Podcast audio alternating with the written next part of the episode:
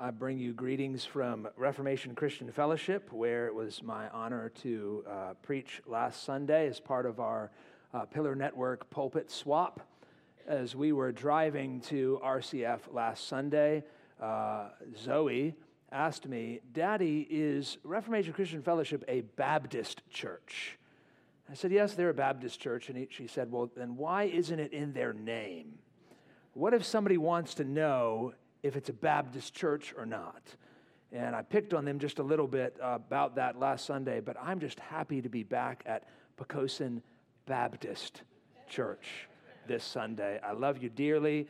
I was blessed, I hope you were, by my brother and friend Michael Howard and the word of God that he faithfully preached last Sunday. My soul was stirred to hear him talk about an edified, built up, maturing, and multiplying church from the word of God. I hope you were encouraged by that as well. And I'm just encouraged to know that there are multiple partner churches in our area that are preaching the same gospel, that are upholding the same things and pursuing the same things in the local church. What a gift and what a joy that is to know that we are not alone here on the peninsula, here in Hampton Roads, as we seek to exalt Christ together.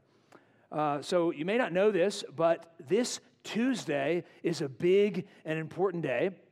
It's not because there's going to be people dressed in costumes asking for candy, but because this Tuesday marks the 506 year anniversary of the Protestant Reformation. It began when Martin Luther nailed 95 theses on the castle church door in Wittenberg, Germany. And, and that marked the beginning of a radical transformation and a recovery of the importance of the Word of God and the truthfulness of the gospel in the local church.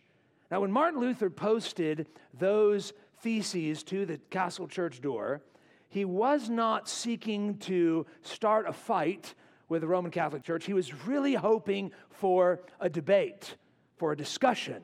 He had concerns about what some of the things that he saw in the church of his day, and he was hoping that there could be a, a, an opportunity to debate those things. But a few years passed, and it was clear that the Roman Catholic Church really didn't want to debate Luther at all. They wanted to silence him, they wanted to, to squelch this Protestant uprising that was beginning. And so they summoned Luther to a council where he was going to be tried for heresy in Worms, Germany. So Luther shows up. He's hoping for a discussion, he's hoping for a debate. And in the middle of this council, he's asked two questions, only two. First, the attorney for the church brings before Luther a big stack of books. And he asks, did you write these books? And Martin Luther kind of looks at them and, and carefully reviews the titles and the contents just briefly. And he says, almost in a whisper of hesitancy, Yes, I wrote these books.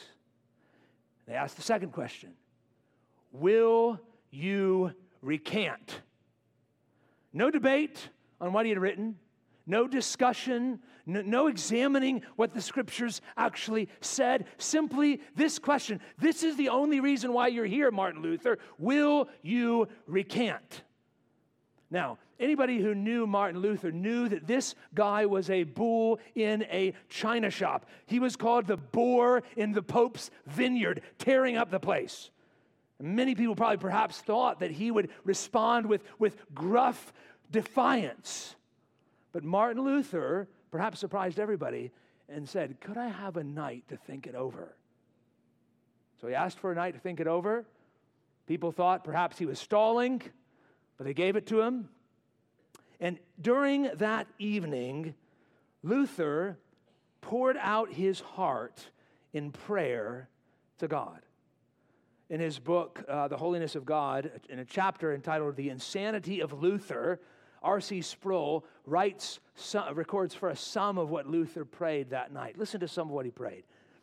O God, Almighty God, everlasting, how dreadful is the world. Behold, how its mouth opens to swallow me up, and how small is my faith in you. Oh, the weakness of the flesh and the power of Satan. If I am to depend upon any strength of this world, all is over. Oh, Lord, help me, my God, my God. Don't you hear, my God? Are you no longer living? No, you can't die. Forsake me not for the sake of, my, of your well beloved Son, Jesus Christ. Oh, God, send help. Amen. The Lord only knows how long Luther labored in agonizing prayer that night.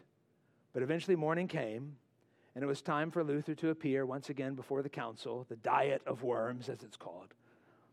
And once again, he's before that council, and he's asked one question Will you recant? And this man, who agonized in prayer, in tears, in what appeared to be great weakness, stood in courage before that council and said this Unless I am convic- convicted by scripture and plain reason, I do not accept the authority of popes and councils, for they have contradicted each other. My conscience is captive to the word of God. We don't know if he did this sort of thing, but that would have been cool if he did that in the moment. And then he said, I cannot and will not recant anything. For to go against conscience is neither right nor safe. Here I stand. I cannot do otherwise. God help me. Amen. Now, if you didn't know, I'm a little bit of a Martin Luther fan. I actually have on my socks here, Here I stand, I can do no other, which is a bit of a sock joke as well, in case you were interested in that. So, I share that story not only because we're about to celebrate the 506 year uh, celebration anniversary of the Protestant Reformation, but because this wasn't the first time a man went from a night of agonizing prayer to a morning of unshakable courage. If you're not already there, I'm going to invite you to go back to your Bibles to Matthew 26 and verse 47. If you were with us last time we were in Matthew's gospel, which would have been two weeks ago, we looked at Jesus on Thursday night in agonizing prayer in the garden under such extreme stress that, that his blood vessels burst, and through his sweat glands came drops of blood. Crying out in agony to the Father, Let this cup pass from me. And then, at the end of that agonizing night of prayer in the garden, comes the incredible, stunning words in verse 46 that we ended with last time Rise, let us be going.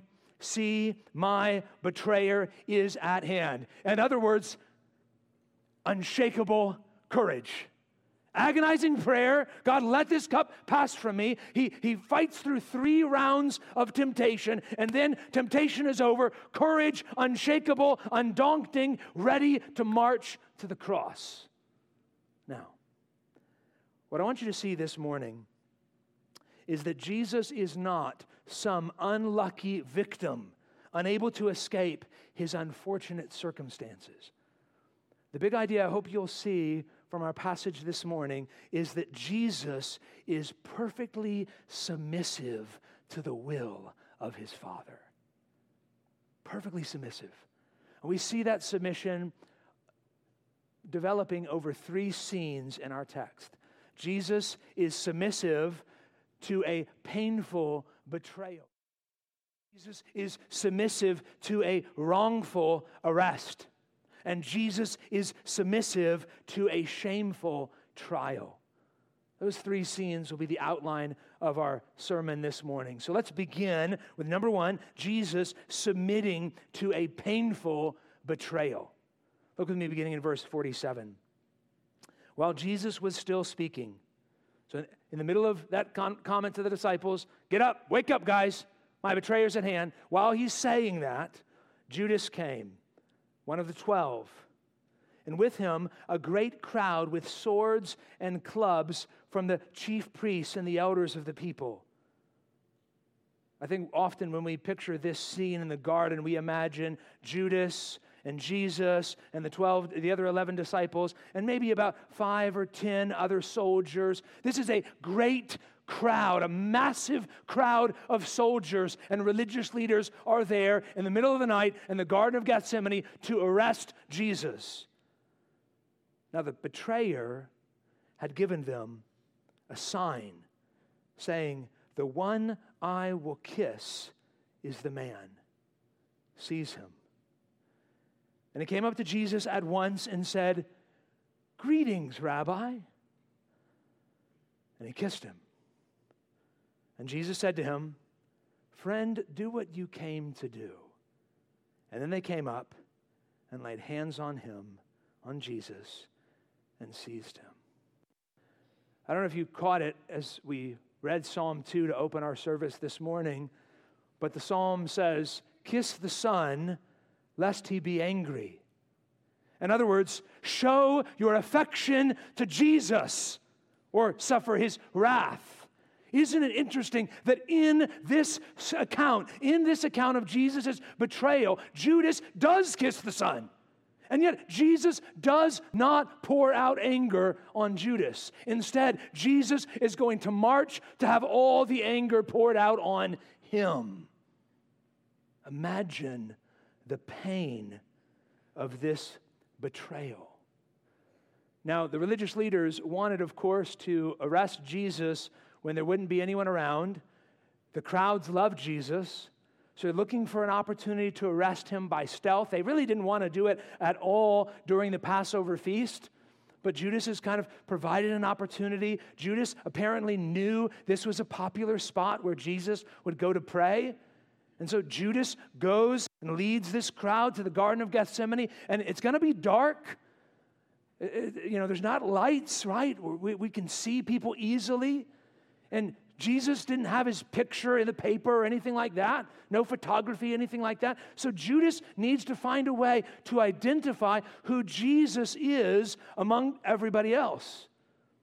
And by the way, if, if, your exposure to Christianity involves a lot of religious artwork, you might just imagine Jesus always appearing with some sort of a halo around his head or a glow about him. But Isaiah 53 says, He had no form or majesty that we should recognize him. He looked like an ordinary dude. And so, in the dark of the Garden of Gethsemane, there needs to be an easy way to identify who is this Jesus. And Judas says, I'm going to go and kiss him on the cheek. And so, one of the 12, one of the men who had been with Jesus for three years, one of the men who had risen among the disciples to be the treasurer of the bunch, one of the men who was trusted comes up to Jesus and uses a sign of affection, a sign of love to betray his creator. All these details are meant to convey a bit of the supreme agony of this moment. This was a painful betrayal. Perhaps on Jesus' mind and heart was the words of King David who wrote about his own betrayal in Psalm 55. Listen to what he wrote For it is not an enemy who taunts me, then I could bear it. It is not an adversary who deals insolently with me, then I could hide from him. But it is you, a man, my equal, my companion, my familiar friend. We used to take sweet counsel together. Within God's house, we walked in the throng. Verse 20, my companion stretched out his hand against his friends. He violated his covenant. His speech was smooth as butter, yet war was in his heart. His words were softer than oil, yet they were drawn swords. Some of you perhaps can relate just a bit to the agony of betrayal that David describes in Psalm 55. Maybe you've suffered the pain of broken marriage vows. Maybe you've watched and felt the, the sting of children that you raised for decades grow to adulthood and despise you and speak vile bitterness to you or about you. Maybe you've been stabbed in the back by someone that you thought was a dear and trusted friend. If you've ever felt the sting of betrayal in any manner, you can relate a bit with what King David was describing in Psalm 55.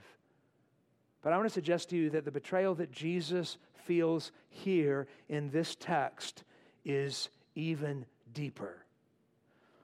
In his book, Resolving Everyday Conflict, uh, Ken Sande says if I'm only 2% responsible for a conflict, I'm 100% responsible for that 2%. That's a really important principle, isn't it? This is something that we often tell folks in counseling. The other person, your wife, your husband, it might be 98% their fault. But guess what? You've got to confess your 2%.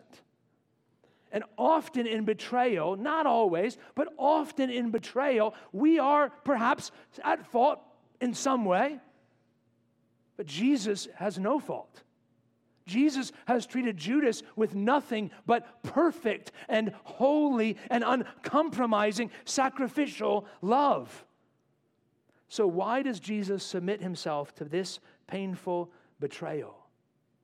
Because Jesus is on his way to the cross, and this is the will of his Father. We see Jesus' perfect submission to the Father as he submits to a painful betrayal but we also see it as he submits to a wrongful arrest. In the first scene, we're meant to feel the pain of Jesus' betrayal, but, but as Matthew continues his account of what happened that evening, I think that we're meant to notice how Jesus could have avoided arrest, and yet he chooses not to. Look at verse 51.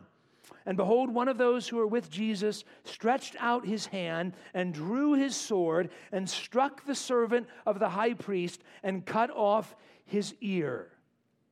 So one of the disciples sees what's happening. Maybe at, I mean, these guys were just sleeping. Remember that? So a little foggy headed, perhaps, if you're like that when you wake up from a nap. A little foggy headed, maybe not really figuring out what's going on. What did Jesus say? The betrayer is at hand. He did talk about that back when we had the Passover. Wait a minute, Judas is kissing Jesus. What are all these soldiers doing here? And all of a sudden, one of the disciples springs into action. Now we know from the other gospels that this disciple is Peter. Bold and impetuous Peter. It's, it's easy for us, perhaps, to be hard on Peter, and yet I think there's something noble here, isn't there? I think in any other situation, in any, in any other betrayal, were it anyone but Jesus, this would be admirable. To rise up and defend your friend. I sometimes tell people about my dearest friends, I would take a bullet for that person. Now, whether I actually would or not, I guess remains to be seen. But Peter grabs his sword, and by the way, he's not trying, most likely, to cut off the guy's ear. Most likely, he's trying to chop off his head. And the dude just happens to duck, juke a little bit, gets the ear sliced off. Peter is, he's at least just a little bit, he's acting on his word, isn't he? Peter told Jesus, Though everyone else runs from you, I will not. I will die for you, Jesus. And yet, Jesus is submitting to the will of the Father. Jesus does not need Peter's protection. Peter needs Jesus' protection. Luke's account of this event tells us in Luke 22, verse 51, that Jesus stopped everything and he picked up that man's ear, a guy named Malchus, we're told, and he put it back on his head and healed him. Isn't that just like Jesus? He's about to get arrested, falsely condemned, put on trial. He's going to be crucified, he's going to be flogged, and he stops to heal one of the men that is coming to arrest him. I wonder, dear friend, if you ever feel like Jesus is too busy for you. I wonder if you ever feel like you're too bad, too much of a screw up to bother Jesus with that. Do you see the heart of Jesus in this account? That Jesus would stop everything to heal his enemies, to make them whole. That's what Jesus does. That's who Jesus is. Dear friend, it is your brokenness and your sinfulness and your weakness that draws out the love of Jesus. The fact that you are messed up and sinful and rebellious is what draws Jesus' heart to love you and to pursue you. Looks like he does for this man with his ear. So, why is Jesus able to love like this? Because he submitted to the will of his Father, even when it means submitting to wrongful arrest. But I think it's interesting that Jesus is not content with merely healing this guy's ear and then getting on with it. Jesus actually takes time not only to hear, heal Malchus, but to teach his disciples. Even in arrest, Jesus is teaching his people. Look at verse 51, or verse 52 rather. Then Jesus said to him, that's Peter, Put your sword back into its place. For all who take the sword will perish by the sword. This verse has often been misunderstood. Some have thought that Jesus is teaching against self defense of any kind. I don't think that's what Jesus is saying. I think what Jesus is telling his disciples is a general principle you will reap what you sow. If you try to use weapons to solve problems, you often invite what? More weapons in response, right? That's what just tends to happen. That doesn't mean it's always wrong to do that. In fact, it's often right for those in authority to use force to stop evil. Otherwise, they'll do greater evil. But Jesus is saying, if you're going to use the sword, just know that you're going to die by the sword. Jesus wants his followers to know that we're, we're really not going to put an end to evil with weaponry. Evil needs to be destroyed in a different way. And that's exactly what Jesus is about to do. He's going to destroy evil, not with a sword, but with nails in his hands and feet, and a spear in his side. And Jesus continues teaching his disciples in verse 53. He says, Do you think that I cannot appeal to my Father and he will at once send me more than 12 legions of angels? A legion of soldiers and the Roman army was about 6,000 men. So Jesus is saying, in an instant, by the word of my Father, I could have 72,000, you can check the math, 72,000 angels here. And by the way, one angel versus this whole group, it's no contest. Jesus says, I can have a whole, I can have 12 legions of angels. Peter, I don't need your sword. This, I think, points to a distinction between Christianity and many other world religions, uh, including one of the largest world religions, the religion of Islam. Islam is what is often called an honor religion. And you'll notice in Islam, devotees to Islam will fight, they will take up the sword for the honor of Allah. They will fight and kill to defend the honor of their God. Christianity, rightly understood, has never done that. Have there been times in world history when Christians have done horrible things in the name of Christ? Absolutely. But it's not rooted in Scripture. In the Scripture, we don't have to fight for God's honor.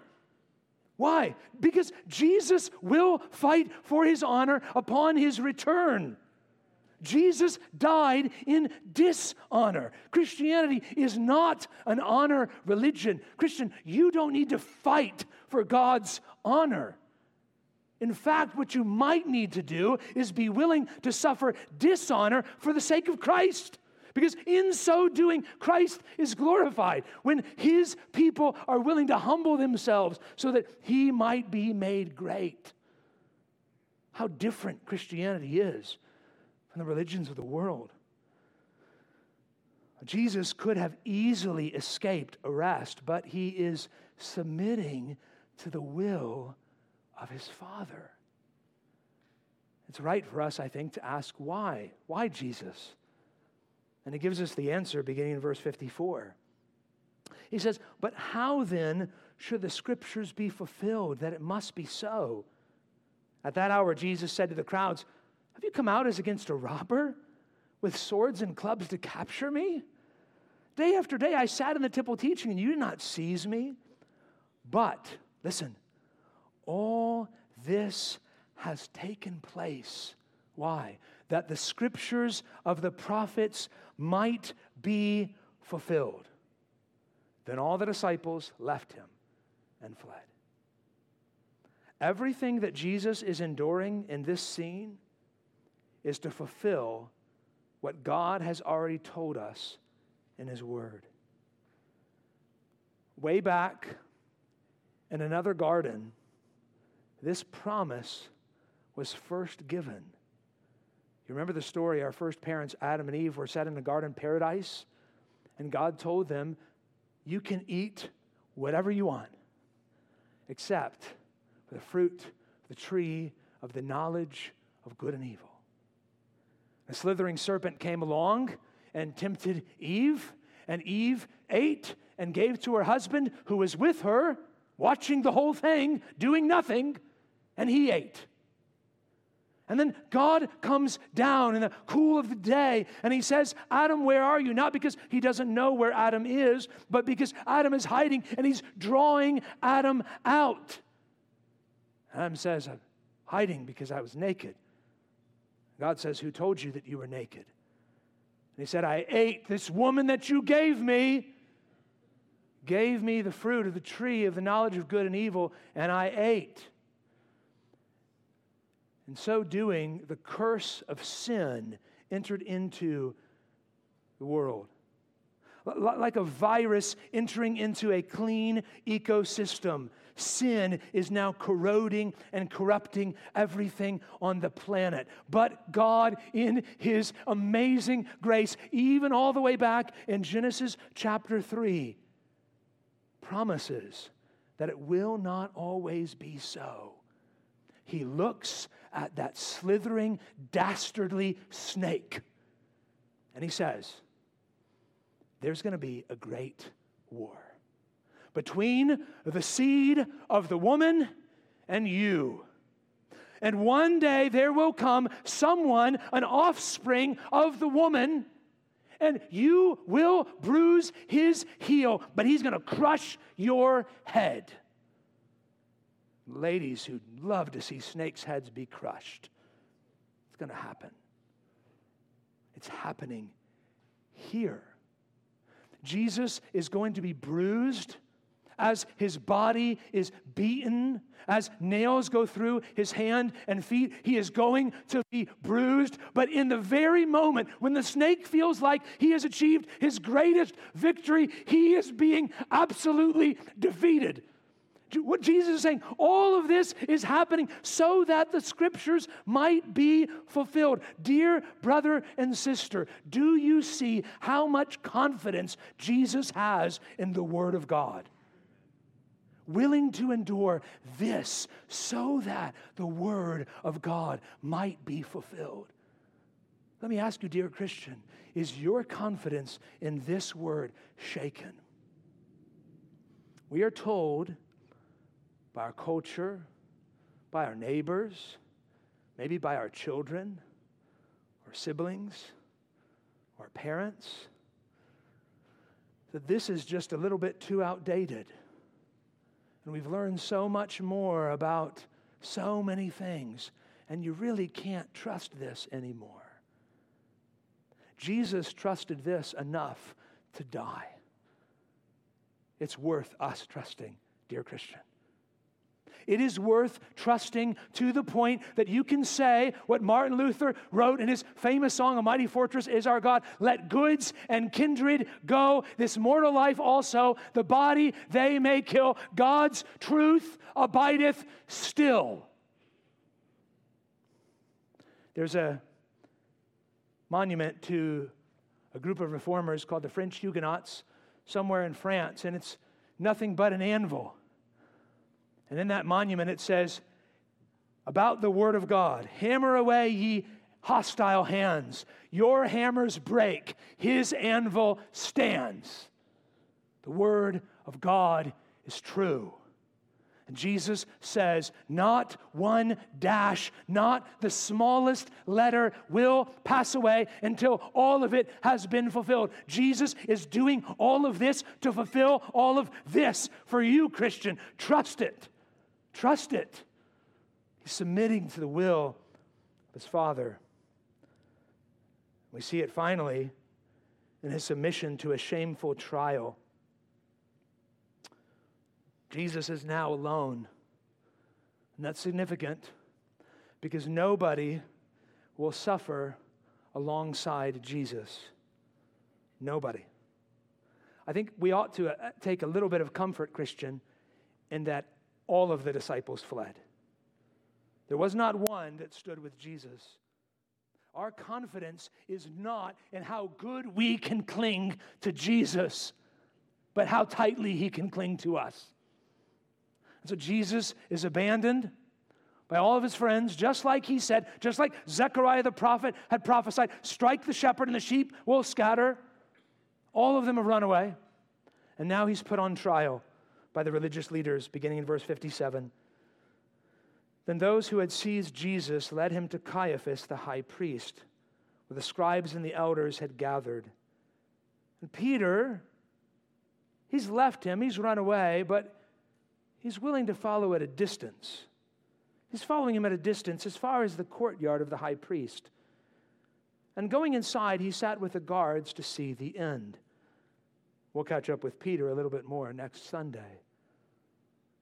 Now, the chief priests and the whole council were seeking false testimony against Jesus that they might put him to death, but they found none, though many false witnesses came forward.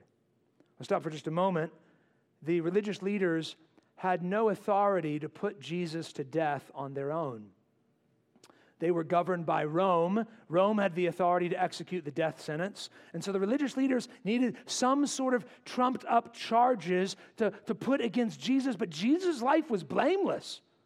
They've even got these false witnesses that are seeking false testimony, but they're finding none. Until at last, two came forward and they said, This man said, I am able to destroy the temple of God and to rebuild it in three days. And the high priest stood up and said, Have you no answer to make? What is it that these men testify against you? But Jesus remained silent. Now, if you threatened to destroy the White House or the Capitol building, it would draw the attention of the authorities, don't you think?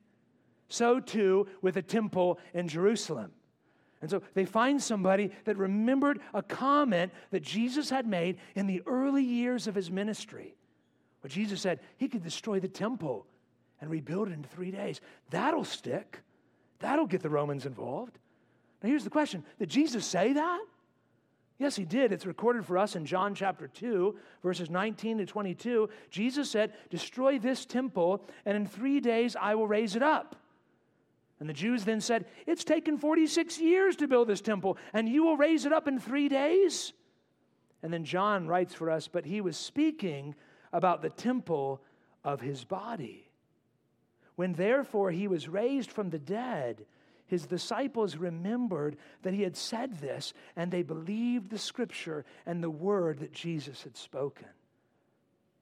It's interesting that from the very beginning of Jesus' ministry, his plan was always to die, rise from the dead.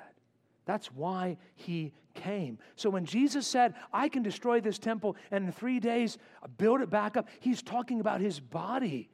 He's so misunderstood by the Jewish people of his day. But why doesn't he defend himself here? He's on trial. He's being falsely accused. Most of us would defend ourselves. Jesus doesn't. Why? Again, he's fulfilling the word of God. Listen to what Isaiah 53 7 says about this. He was oppressed and he was afflicted, yet he opened not his mouth. Like a lamb that is led to the slaughter, and like a sheep that before its shears is silent, so he opened not his mouth. The religious leaders are trying to pin something on Jesus. Jesus isn't saying anything that's going to lead to them trapping him. He's obeying the prophecy in Isaiah 53. And so finally, the, the high priest is fed up and he confronts Jesus directly. He asks him head on in verse 63. He says, I adjure you by the living God, tell us if you are the Christ, the Son of God. And Jesus said, You have said so. But I tell you, from now on, you will see the Son of Man seated at the right hand of power and coming on the clouds of heaven. Now, some have suggested that Jesus is being evasive here. He's not really claiming to be God. He's saying, Well, you said that I'm God. But that's not at all what Jesus is doing. Uh, Jesus is quoting, when he talks about seeing the Son of Man coming on the clouds of heaven, he's quoting another Old Testament prophecy in Daniel chapter 7, verses 13 and 14. Daniel writes, I saw in the night visions, and behold, with the clouds of heaven, there came one like a Son of Man. And he came to the Ancient of Days and was presented before him. And to him, to the Son of Man, was given dominion and glory and a kingdom that all peoples, nations, and languages should serve him. And his dominion is an everlasting dominion which shall not pass away, and his kingdom one that shall not be destroyed. Jesus is saying, That's me. I'm the everlasting king. That's me. The one that Daniel prophesied about was me. And the high priests and the religious leaders knew exactly what Jesus meant because look what they do, beginning in verse 65. Then the high priest tore his robes. That was a sign that you would do if somebody did something incredibly blasphemous. Someone said something incredibly irreverent. You rip your clothes. He rips his clothes and he says, He has uttered blasphemy. What further witnesses do we need? You have now heard his blasphemy. What is your judgment? And they answered, He deserves death. Then they spit on his face and struck him. And some slapped him, saying, Prophesy to us, you Christ. Who is it that struck you?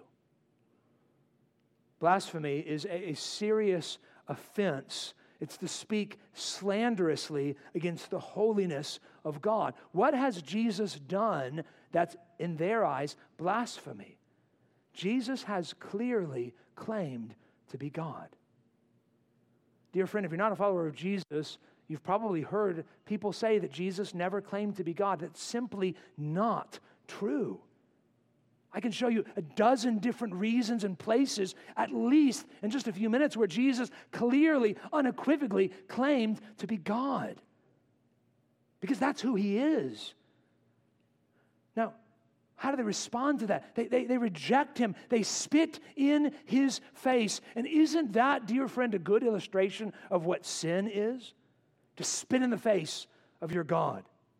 Isn't it interesting that the ones accusing Jesus of blaspheming are blaspheming themselves? And Jesus submits to all of this. He doesn't raise up his fists to defend himself. Why? Because he's perfectly submissive to the will of his Father. Now, I want to bring all this home to us and think through how we should respond to this before we conclude this morning. We know that Peter was watching these events from a distance. About 30 years later, he would write a letter to a group of churches in modern day Turkey, First Peter. We studied this a couple of years ago. And in that letter, he encouraged Christians to follow Jesus' example from that night. Listen to what he wrote in 1 Peter chapter 2, beginning in verse 21. For to this you have been called because Christ also suffered for you, leaving you an example so that you might follow in his steps. He committed no sin, neither was deceit found in his mouth. When he was reviled, he did not revile in return. When he suffered, he did not threaten, but continued entrusting himself. We could say, continued submitting himself to him who judges justly. I want us to consider briefly in conclusion three pitfalls that we can fall into as we seek to follow Jesus' example in submission.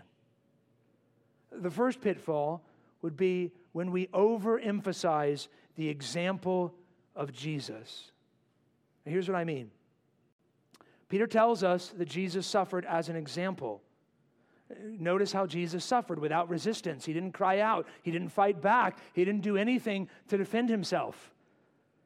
Does that mean then that it's never right to resist mistreatment? I want to suggest the answer to that question is no. Think about a few examples. Was it right for Martin Luther King Jr. and others to resist the unjust Jim Crow laws during the civil rights era? Is it right? Is it right for the nation of Israel to fight back and resist the evil of Hamas? Is it right for a battered wife to stand up and resist her abusive husband, to get authorities involved or, or church leaders involved? I'm going to say the answer to all those questions is, is emphatically yes. It's right to resist in those situations. And I don't say that because it feels right, but because the Word of God demonstrates that it's so. The Word of God repeatedly calls us to, to bring justice to the victims and bring justice to the evildoers. Consider the story of the Apostle Paul throughout the book of Acts. How often does Paul run away when he's under threat of persecution? Paul did not always resist or stand firm and, and just allow them to attack him.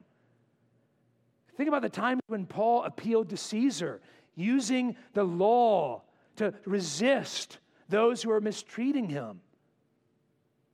I don't think that it's right to follow Jesus' example here in every respect and in every instance. Listen to me, Christian, this is really important. Jesus' suffering was unique.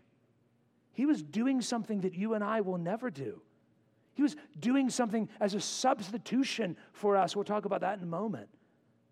But so let me just say it again. If you are, are, the victim of some sort of vile mistreatment, it is right for you to resist insofar as it is legal and right for you to do so.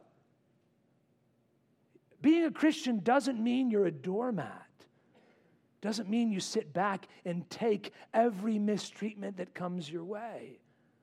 So, one pitfall would be to overemphasize the example of Jesus then the other pitfall on the other end would be to underemphasize his example.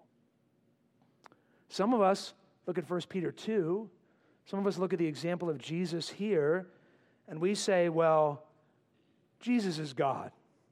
I can't do that. I can't, I can't deal with mistreatment like that. Jesus suffered without opening his mouth because he is God, and there's no way that I can do that. I think perhaps there are husbands and wives in this room who cannot endure the suffering of a minor marital disagreement without feeling like you have to put the last word in. Peter would say to you, even when your husband or your wife misspeaks, you don't have to revile in return. Not every snarky comment requires a comeback. Not every text message deserves a reply. Not every social media post needs a comment. So, Christian, let me ask you how do you behave when things don't go your way? If you believe that Jesus is Lord, you must be willing to follow in his example and suffer in his steps. Be willing to endure mistreatment for the sake of Christ. You don't need to stand up for everything. How do we know what, what we need to stand up for and what we don't? We need wisdom. We need the church. We need to be in the Bible. We need Jesus and His Spirit to know. There's a final pitfall that we need to consider before we conclude, and that would be ignoring the substitution of Jesus. Peter tells us that Jesus suffered as an example, and that's true, but Jesus did not suffer only as an example. Jesus suffered first and foremost as a substitute. Jesus suffered to absorb the wrath of God that you deserve for your sin. Jesus suffered to drink that cup for you. So, Martin Luther is really helpful here. He says the chief article and the foundation of the gospel is that before you take Christ as an example, you accept and recognize him as a gift. So let me ask you, dear friend, have you received Jesus as a gift? If you leave here thinking what it means to be a Christian is merely to follow Jesus' example, you will find yourself readily discouraged because it is really, really hard. What you need first is to receive Him as a gift, to turn from your sins and trust in His finished work on the cross the trust that he really died to pay your penalty, the trust that he really rose from the dead just as he promised, and the trust that he did that so that you can have a right relationship with God. Let me ask you, dear friend, have you trusted in him? Have you received him as a gift? We invite you to do that before you leave here today. And for those of us who have, that is how we are able to navigate those tricky situations when we're mistreated because we have Christ, because we received Him as a gift, because we have His Spirit in us, because we have His people to lean on, because we have His Word to go to for counsel. So let us suffer well, followers of Jesus, in His steps, because we've received Him as a gift. Would you pray with me? Father, we thank you